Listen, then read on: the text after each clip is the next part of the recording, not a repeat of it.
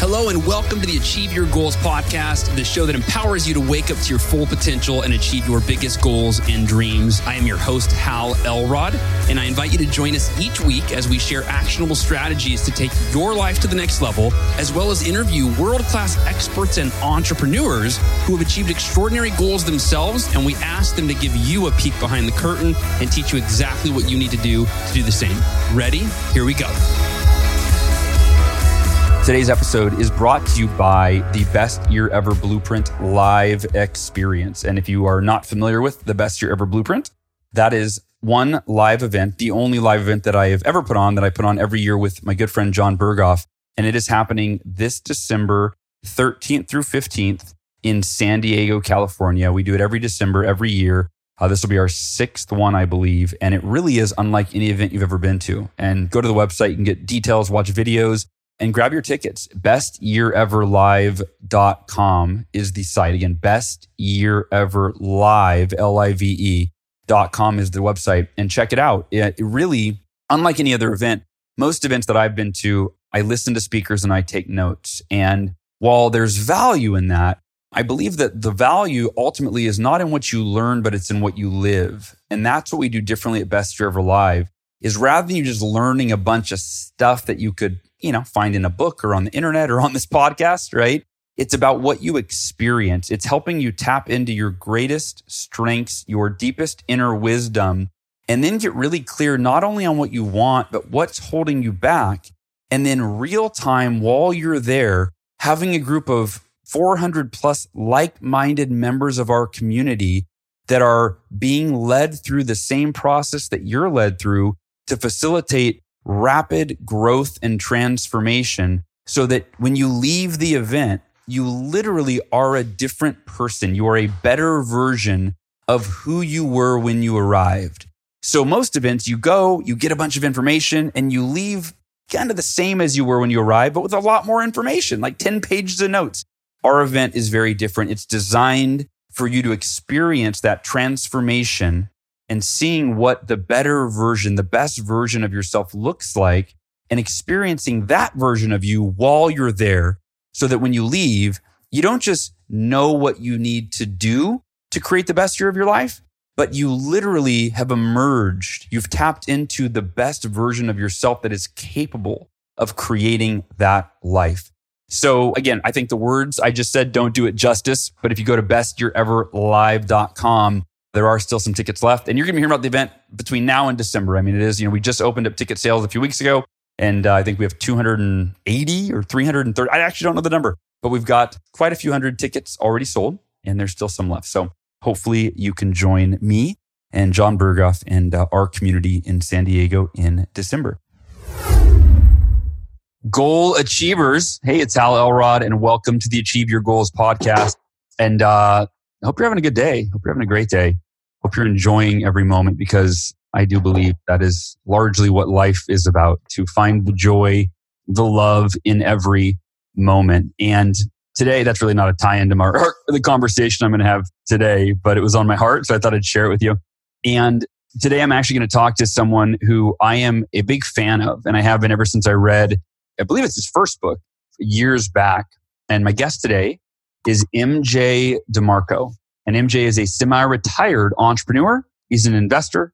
He is a self made multimillionaire and international best selling author whose books have been translated in over 15 languages worldwide. And I can tell you, as an author who has foreign translations of their book, it's a really a trip to think that folks that don't even speak the same language as you, right? Fellow human beings in other parts of the world are reading and being impacted by your work. And MJ is changing lives around the world. And he's currently the founder of the Fast Lane Forum, which is a global business community featuring nearly 40,000 entrepreneurs and over 500,000 contributions. It's kind of like the Miracle Morning community, but for entrepreneurs specifically. And prior to embarking into the world of writing and authorship, he was the former startup founder and CEO of limos.com, which he successfully built and grew into a profitable multi-million dollar company.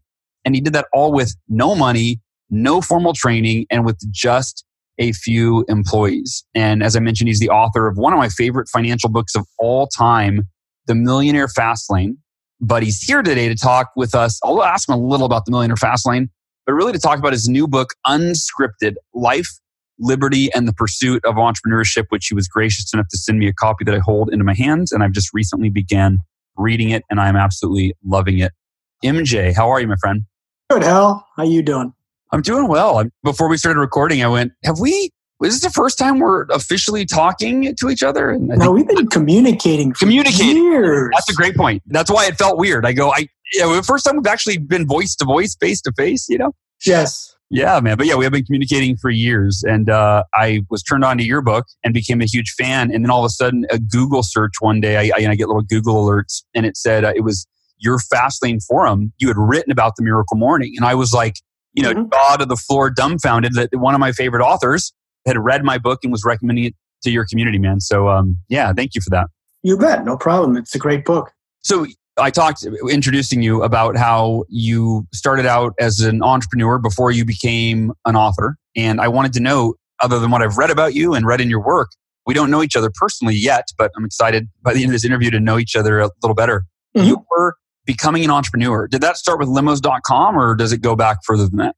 No, it goes back further than that. Um, unfortunately, all those going back goes back to failure. Um, mm. I I knew I was wanted to be an entrepreneur very young, um, but I did take a little detour, which into something called college. and uh, after I graduated college, um, I did not interview for jobs, which made me look like an idiot to all my peers who were graduating. And I always said that you know what, I'm going to start a business. Uh, so I waffled around for a good uh, I'd say about three, four years, uh, starting various ventures and just really never getting any traction uh, on those ventures. And um, looking back, I look at that time and I realize, you know, just so many mistakes I was making and just so many uh, mental mental things that were causing uh, my failures. One of them being, which is actually a quite a popular thing nowadays, is the old "follow your passion" mm. platitude, um, and that's pretty much the first three, four years after I graduated college, that's what I was doing. I was following passion. And unfortunately, the market don't care about your passion. If they don't want what you have to offer, they're not going to buy it. And I couldn't uh, pay my bills with passion. So I actually started looking at uh, the market as more of an entity that needed to be, uh, you know, uh, th- that had needs that uh, I could fill and solve. And that's once I went off in that direction, uh, everything pretty much fell into place. So I like that you addressed that. And by the way, you reminded me, I mean, I haven't read Millionaire Fastlane in quite a few years, but you just reminded me what was so special about that book or one of the aspects and what, you know, made it catch on. How many, do you mind sharing how many copies you've sold of that, by the way? You know, I have never counted. It's in its probably 26th printing. Oh, wow. Um, and it's usually five, 10,000 books a print. Um, that's not including digital copies. That's not including public. So I, if I would guess, it would probably be around a million. Maybe, yeah. Maybe 900, million one, something like that. And was that, uh, you know, you own Viperion Publishing. Yes. Would that be a self considered a self published book, and that you yes, absolutely, and that's one of the things. Um, it's a self published book. Um, yeah. I have had. I did not hire any book promoters. I did not have a publicist. Um, and it's interesting because you mentioned earlier, it is easier to find my book in a Paris bookstore or Bangkok or Seoul, Korea than it is to find it in the United States. And that to me, as an author, is a little bit frustrating because my book is a lot more popular in foreign countries than it is actually here. And that's namely because I have never, I, I believe in owning and controlling, you know, my my company. so I didn't want to I didn't want to sell it to a publishing company and you know get three percent royalty or whatever you know insanity they're offering. Sure. Yeah, that, that's one thing you and I share in common is you know both self-published authors and and I have to ask you for the other 15 countries and languages that you're published in, are you self-published or are you traditionally published in those countries? No, they're, they're traditionally published, which is why they're easier to find in the bookstores. Got it. Um, and I only, I actually only sell licenses to publishers with experience in the market, just to give your listeners a good uh, domain experience lesson that I've encountered. And never sell a license to someone who just wants to translate your book yeah. because they're excited about it. No, I've learned my lesson. I've had five failed licenses hmm. uh, by by doing that. So um, no, if you're a publisher, you have books in the market, we can talk. Yeah, and I can echo that. Miracle Morning is self-published in the United States and then traditionally published in all of the other countries, and it has sold more copies in Brazil than it has in the U.S. yeah, yeah, it's, it's interesting how it resonates some places better than others. Yeah, it's wild, and it's in every bookstore there, whereas it's only in the Amazon physical bookstores here. Oh, I see your book all the time in the bookstores. So you oh, you have you've had no I problem. back. Barnes and Noble did something with me years ago. I forgot that. I forgot it's at Barnes and Noble, but anyway, um, very cool. So I'd love to go down that on that topic of kind of you know you mentioned that you made the mistake of following your passion and taking that advice, right? You've heard yeah. that adage: follow your passion, it'll work out. Like eh, it, it could, but you're kind of rolling the dice. You're making quite a gamble. I like that you said instead of that, look at what the market needs. Find a problem that you are qualified to solve and then go solve it and people will pay you to solve that problem. Yes. So I wanted to ask you because one of the things I started to say that your book was so special is it was so contrarian. It was like, no, no, no. You've been told this and this is why the majority of people are not as successful, as fulfilled, as happy, as healthy because they listen to the mainstream advice and you really, you know, broke that open in a lot of ways. What are other things that entrepreneurs get wrong? They don't understand that everything is driven by relative value. So when someone opens their wallet and gives you money, what they're saying is, hey, you've convinced me that you can deliver something to me in my life, some type of value. And instead, they like to be more inward focused, self centered. That's why the follow your passion thing never, I won't say never, it just rarely doesn't work because it's inward focused. Um, and that's notwithstanding that passion is important. Passion comes later when the market responds in a market, which I call a, a feedback loop. Yeah. When the market comes back and says, "Hey, man, I, hey, Hal, I read your book, man, and my life has changed." Well, that's going to give you a lot of passion. Trust me. I have an inbox filled with people that say that, uh, their lives have changed. I just had a, a gentleman tell me today that he created a product, a, a men's product, that's in uh, going on QVC. It's going in Target and Walmart, and he's got a multi-million dollar company now. And he said, "Thank you so much." Well, don't you think that's going to make me feel a little bit passionate? so, passion is a very important part of it, but ultimately, you have to deliver value into the marketplace. Um, see what the market is reflecting back to you, uh, and then adjust from there. And then I don't I won't do anything unless it's what, what I call a productocracy. Uh, this is in the this is an unscripted, uh, hmm. not not talked about in Fastlane. But a productocracy is is does your product sell without ad, without advertising? Are people recommending it on Facebook? Are they recommending it on Instagram? Are people contacting you out of the blue to say how awesome your product is? That's a productocracy.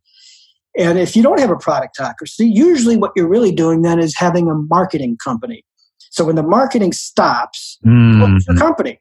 That's interesting. So, so there's a difference between an entrepreneur who runs a productocracy. Your books would be an example. People sharing them, people recommending them, and having a marketing company. Meaning, when Hal stops advertising the Miracle Morning, so does his sales. See, that's a marketing company. There's a difference, and um, it's no sense to be an entrepreneur unless you're actually d- diving into getting one of these these productocracies. Otherwise, you're just a run of the mill marketer, and that's not not what entrepreneurship is about.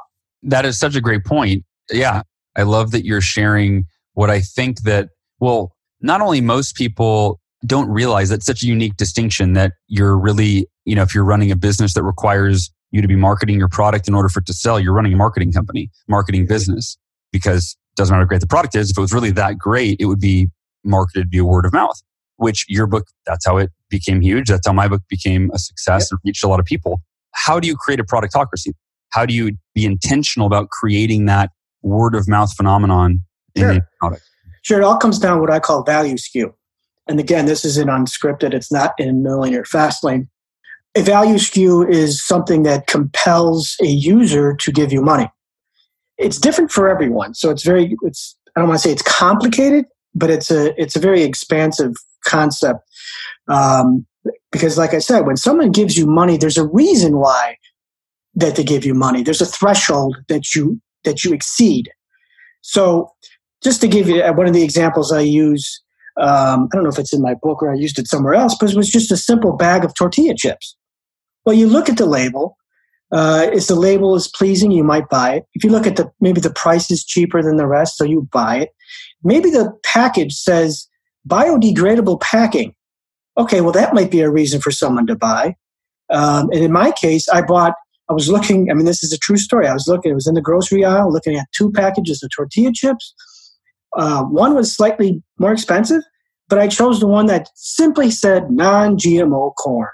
Hmm. That's a value skew.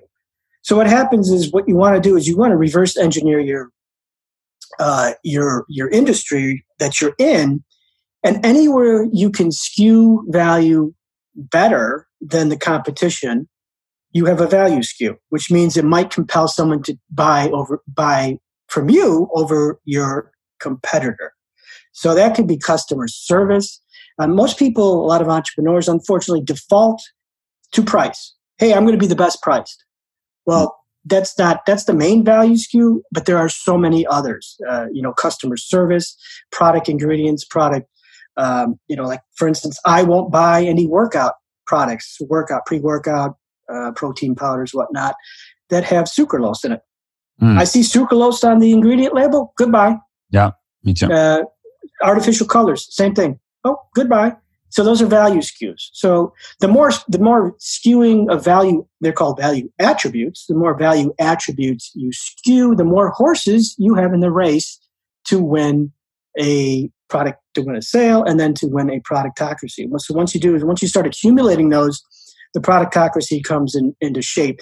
And when people start messaging you, "Hey, your product is awesome," I told my friend about it. Uh, they reorder maybe they don't say anything, but they reorder.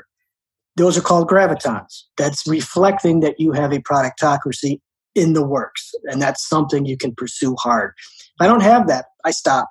So if I'm trying to use my language that for me that I resonate with, would you say that a value skew, and obviously it sounds like you want to have more than one, that would be a compelling or an irresistible benefit. And therefore, people will continue to order and talk about your product. Is that correct? Correct. Like in, in old marketing speak, uh, your primary value skew would be your unique selling proposition. Ah, got it. Your USP. Okay, got it.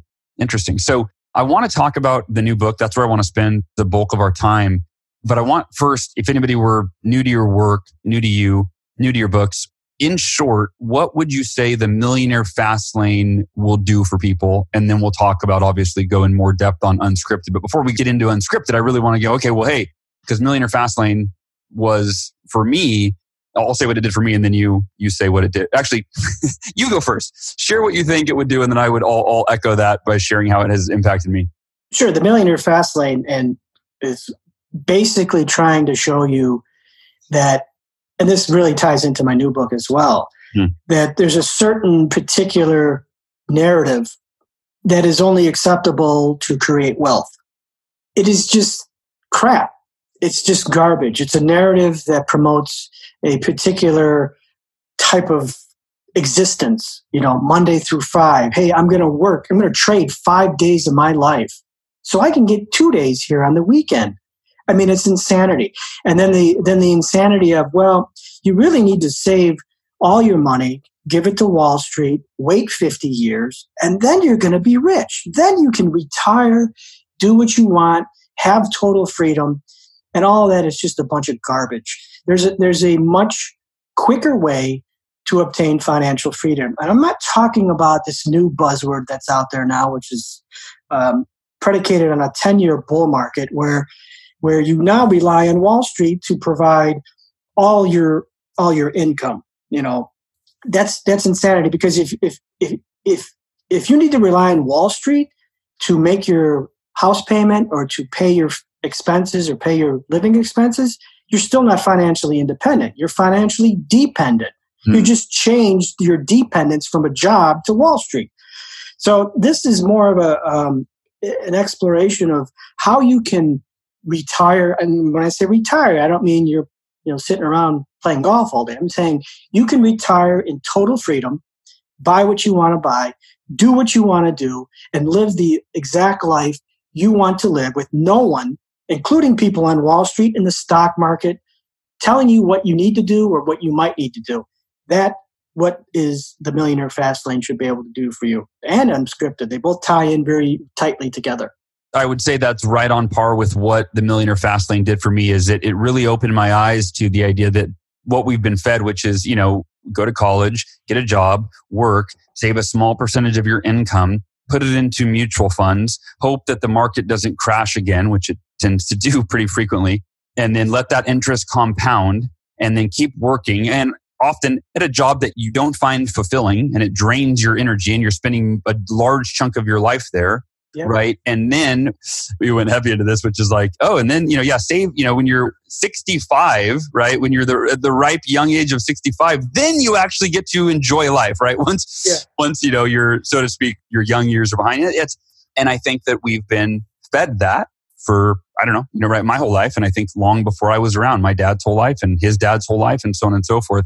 And what you really taught me is this idea that no, you've got to take complete responsibility for your life, not just mm-hmm. your financial life, but for your life. And if you're going to live in a, a, monetary society, which most do. do, right?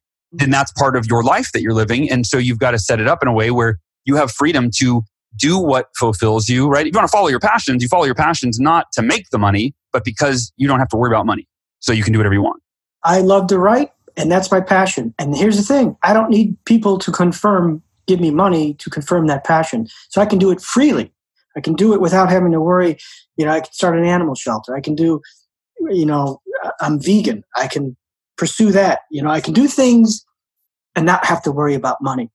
That that is an incredible amount of freedom um, that we should be aiming for, and not deferring life to some future event based on future occurrences and stock market returns and well you know da da da, da. It, it's just and, and the millionaire fast lane goes into the mathematics of all this because at the bottom line as you say in a monetary society it's all about the mathematics and we have an unprecedented opportunity to tap into mathematics that can make this happen so instead of retiring or what i say unscripting in 50 years or 40 years, you can do it in five to 10 because the mathematics of wealth are more accessible to the average person. And that's, um, that's one of the, one of the features I really like to hit on, concepts I like to hit on because very few people talk about mathematics and how important they are when it comes to wealth. Can you give an example of what you mean by that? You can't scale time. The narrative, the scripted narrative of wealth is to trade your time for money. And you either trade it hourly or yearly. You have a yearly sa- salary. I make $50,000 a year, or I make $50 an hour. You can't scale that. That's your time is limited to 24 hours a day. Your lifespan is limited. Your working lifespan is probably limited to about 50.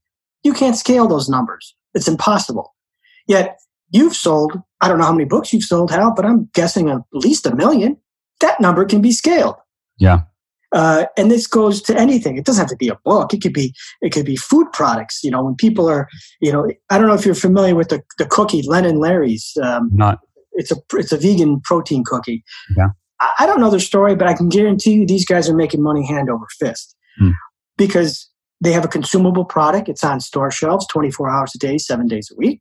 They can sell millions and billions of them and, and that's what I'm talking about scalable. When you have a business, there's certain metrics that become scalable if it's the right business. Obviously, some businesses are still time trades, and that's what the Millionaire Fastlane and Unscripted tries to tell you how to avoid it and what is better.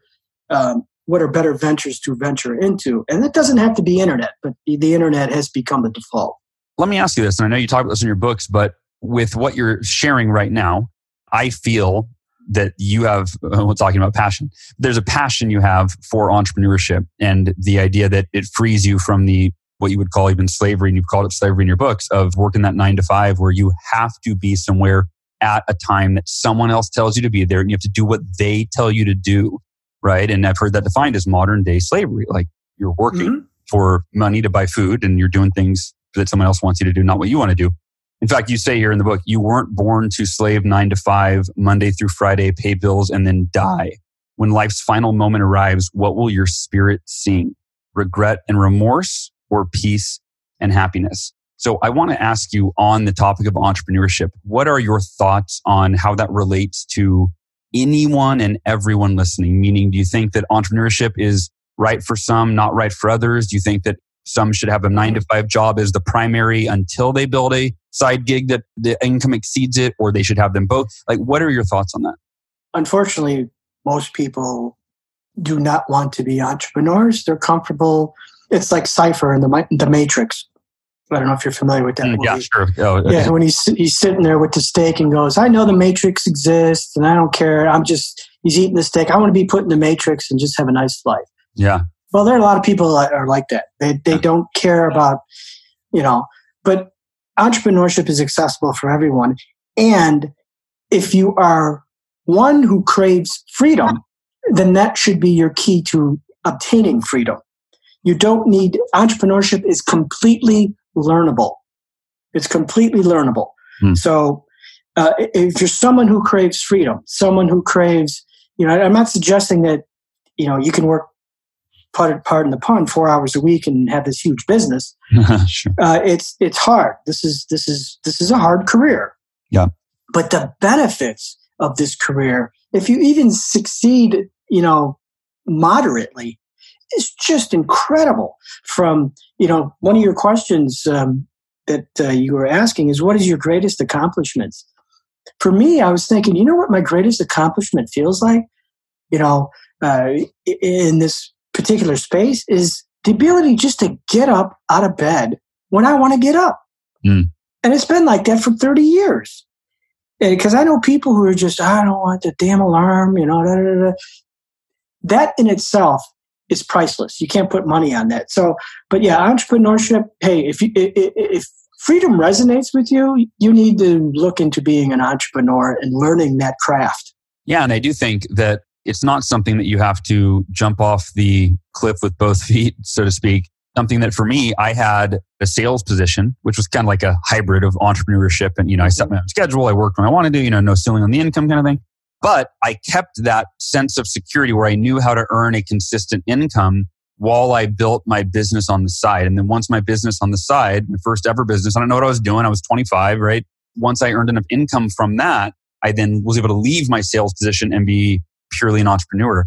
And there have been, you know, of course, lots of ups and downs and failures and peaks and valleys. But ultimately, like you said, for me, one of my favorite words and favorite values is freedom you know the freedom to yes. live your life the way that you want to in any given moment and if you're free to follow your passion you're free to earn a great income when i was in the hospital with cancer i've you know shared this many times and you said it earlier about the miracle morning being scalable right it, even when i'm sleeping the book is still selling and i've got you know 13 books they're all earning income and impacting lives yeah. regardless of whether or not i'm sitting behind my desk right and so when i was fighting cancer i was so grateful and it breaks my heart when i see people that aren't able to, they don't have this, but our income sustained that year and I didn't work. I just stayed in the hospital mm-hmm. and fought cancer for a year and my wife and kids were covered.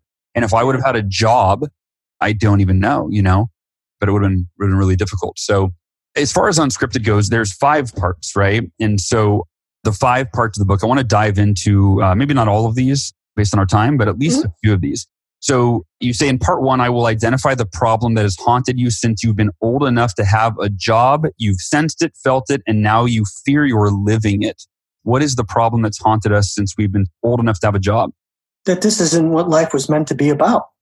Hmm. It's, it's a dead dream. It's I get up in the morning, I go to work, I come home, I fix dinner, I go to sleep, and then I repeat. Then I enjoy my Friday night and my Saturday, and then by Sunday again, I am I'm feeling the absolute dread that it all starts over again. What is where does this insanity end? This mm this this work is not meaningful to me. This work is not purposeful to me. And that's what I say is as an entrepreneur, you could be selling dog dog poop cleaning up service or something. Sure. That to me would be more passionate because you know it's something I'm doing. It's something I control. It's something that I could, you know, provide value in a little way. Is much more better than doing a meaningless job that you can't stand that just surely just exists to pay the bills for the week so you can do it again next week, next month, and next year. And then hopefully the stock market never crashes. I'll get to retire at 55, maybe 60 if I'm lucky. Uh, it's just people are waking up to the, this this insanity, um, and that's why you have a lot of you know tiny house movements. You have the fire movement. You have all these movements that are about freedom, and unfortunately, they're they're they're attacking it improperly by moving one dependence to another. You know, with Wall Street being one of them, or they're doing it defensively. Defensively is hey, I'm going to go with no health insurance. I'm going to live in a 200 square foot house and I'm going to buy all my food at the dollar store. Yeah. Okay. That's, that's not the proper way to go at it. They're in the right neighborhood. They're just at the wrong house. Sure.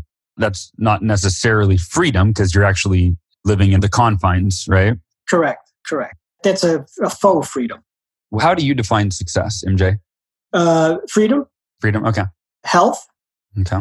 And a nice group of peers, friends, family, relationships, positive relationships, which goes back to the freedom fitness family metric in the Millionaire Fastlane. Freedom, health, relationships. That's it. I love that. I love that. That's the definition. And what's interesting is nowhere on that list. I actually had this conversation with my daughter. I think it was yesterday. She was asking me about how much money, you know, we earned and she was talking about people that were really successful. This friend of ours who's very wealthy, and she goes, "Gosh, you know, they're so lucky." and I said, "Sophie, how do you define success?" She goes, "Well, it's having a lot of money." And I go, "Well, what if someone has a lot of money and they're not happy?" She goes, well, "Why wouldn't they be happy? They have a lot of money." like, that's a good question. A- well, their money would not be buying freedom. Their money would be buying probably more stuff that incurs bondage and stress. Yeah, and I talked about it. I said, look, there's a lot of celebrities that turn to drugs, alcohol, and sadly even suicide because they thought that money would buy happiness and that success and fame would buy happiness. So, uh, what I love about your definition of success is that money was not in there, but obviously, I know, and just based on our conversation so far, I think anybody listening gets that money plays a part in what provides you with freedom, as we just talked yes. about, but also provides you with health. Because when I, when I hear people say that you know, oh, I, I don't buy organic and I don't, you know, eat because it's too expensive. That breaks my heart because that person's missing out on the freedom to yeah. put the best possible foods in their body and afford a gym membership or whatever else. And then ultimately relationships. I just wanted to touch on that because the number one cause of divorce, it's money. It's financial challenges, the stress mm. that creates. So you think about everything that you, you, you define success, freedom, health, and relationships and money, at least in this monetary system. Like, I'm, by the way, let me just say this, MJ. I've been really going deep into just kind of different documentaries and really understanding that this whole thing is made up. And I'm not a fan of it. And it's, you, you call it the Matrix, right? That movie was, there was so much, you know, real yeah. metaphorical truth to it that we're all living in this matrix that we've been, you know, started from the beginning that it's this monetary system where mm-hmm. you get a job, and you pay taxes to pay the people that lead the country, right? And, and you get the job, and then you're fed media that then programs your mind to go buy things that you don't really need. Yep. Right. I need to look mm-hmm. like that person, so I got to get those clothes, and I got to get that car to keep up with that. And I right, it's just this vicious cycle. So I'm a giant fan of reimagining society. Like every day, I probably at least once a day, I think about where can I go start a compound where we live off the land mm-hmm. like they did, you know, 200 years ago that to me is, you know, I'd want the freedom to do that and grow my own food and have relationships where, so I'm going a little bit too far down the rabbit hole maybe, but the point being that if you're listening to this, right, you know, does money buy happiness? Does money buy, well, money eliminates the things that cause divorce, that cause poor health, and that mm-hmm. take away your freedom.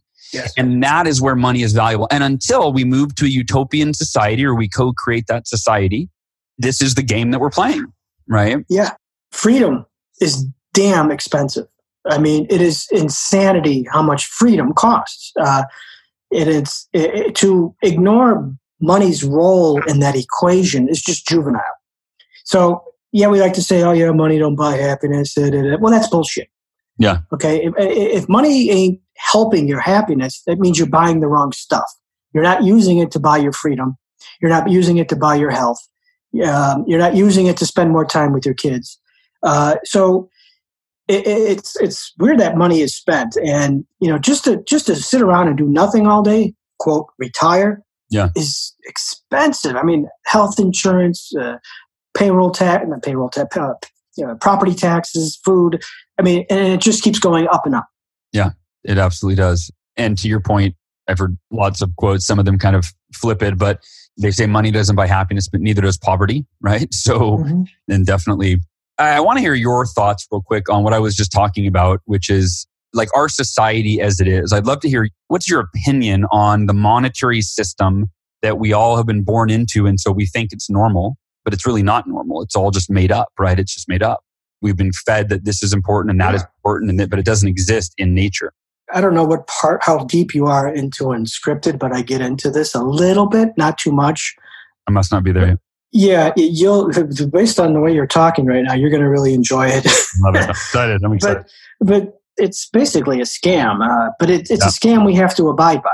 Yeah, uh, you know, you can't just you can't just walk away from it because it is what it is. But the the fact of the matter is, we all we're all slaves, and we're all been collateralized uh, for our for our labor and consumption and our taxation. Uh, you didn't mention that you're stamped with a barcode the minute you the minute you're born. You're stamped with a barcode, except the barcode isn't on your forehead; it's on your birth certificate, and it's called a social security number. Mm. And all this is to collateralize you into a debt slave who will help fund the monetary system.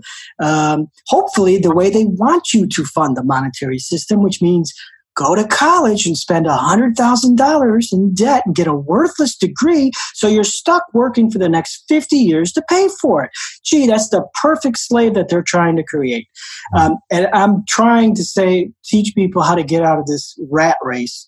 You still have to play the game, but there's a, there's a way to play it where you don't have to participate in it to the to the degree they want you to participate in it and that's uh, in a nutshell what a lot of unscripted is about uh, the bulk of the book is about starting a business, but the initial portions of it go into this paradigm that we have to operate within. Um, that it's just it's just ridiculous. I mean, think about it. You're educated Monday through Friday for 18 years, so you can be educated to work for the next 50 years Monday through Friday. Yeah. Oh, yeah, that makes perfect sense. Yeah. And I feel your book and Millionaire Fastlane did this too, but this one you've taken to the next level it does feel like an unplugging from the matrix of a bit where you realize you kind of realize in order for you to play the game in the way that is the best for you and your family the game of life the game you know this monetary system we're part of you, you really have to understand it.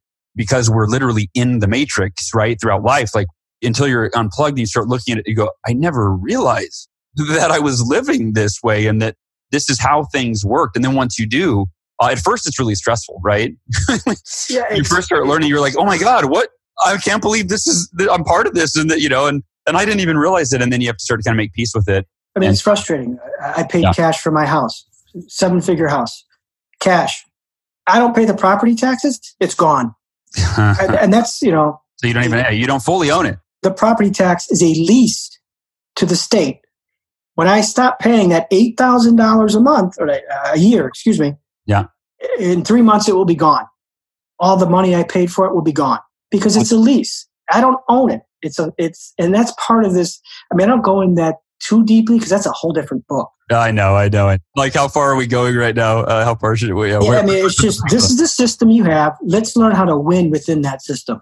Yeah, let's leave it at that. I could go further down the rabbit hole, but let's leave it at that. This book will teach you how to win in this system, how to create a life of freedom, of health, and of relationships, goal achievers. So I encourage you to check it out. Grab this book unscripted. Uh, I had started reading it when you sent it to me, MJ, and then it got put on my shelf and I pulled it back out and I realized this is the book I'm diving into until it's done because I know how phenomenal you are at writing and at sharing ideas that are really almost hidden in a way that once we learn these ideas, we become liberated, we become free. So thank you for the work that you're doing, my friend. You bet, man. Appreciate it. And it was good talking to you. This will be the first of, uh, are you working on another book, by the way? I got to know that.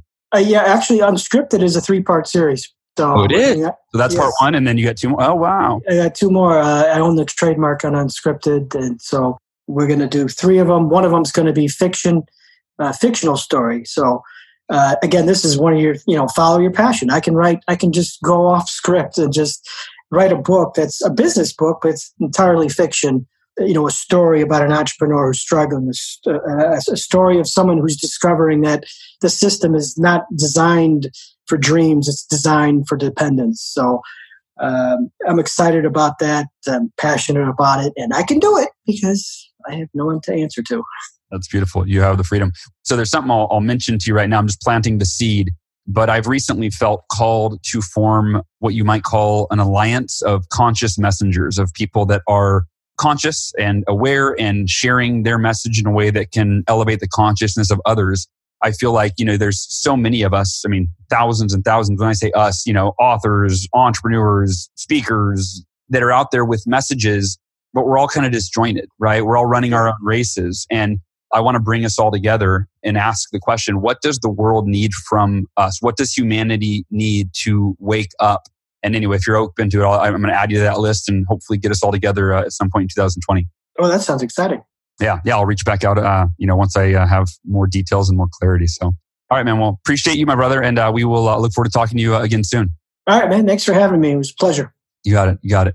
Well, goal achievers. I hope you enjoyed this conversation. My first conversation that was not via text or email with uh, MJ DeMarco, who I love and appreciate and respect and really value his wisdom. And I, I think you're going to love his new book if you love it anywhere close as much as I loved his first book. And I'm already enjoying the new one, Unscripted Life, Liberty, and the Pursuit of Entrepreneurship, available on Amazon, I believe in all formats. So until next time, thank you for being a, a listener to the Achieve Your Goals podcast. It really, really means a lot to me. And uh, we might be renaming it in the new year. I've been toying with that, but I'm highly indecisive. And so uh, I've got a handful of ideas and I'm not sure which one we're going to land on. But either way, uh, it'll be me. The podcast will continue. And uh, it's an honor to share this space with you. Love you, appreciate you. And I will talk to you next week. Everybody, take care. Thanks for listening. To learn more about the Achieve Your Goals podcast and to get access to today's show notes, transcript, and exclusive content from Hal Elrod, visit halelrod.com forward slash podcast. Thanks again for joining us. Be sure to tune in next week for another episode of the Achieve Your Goals podcast.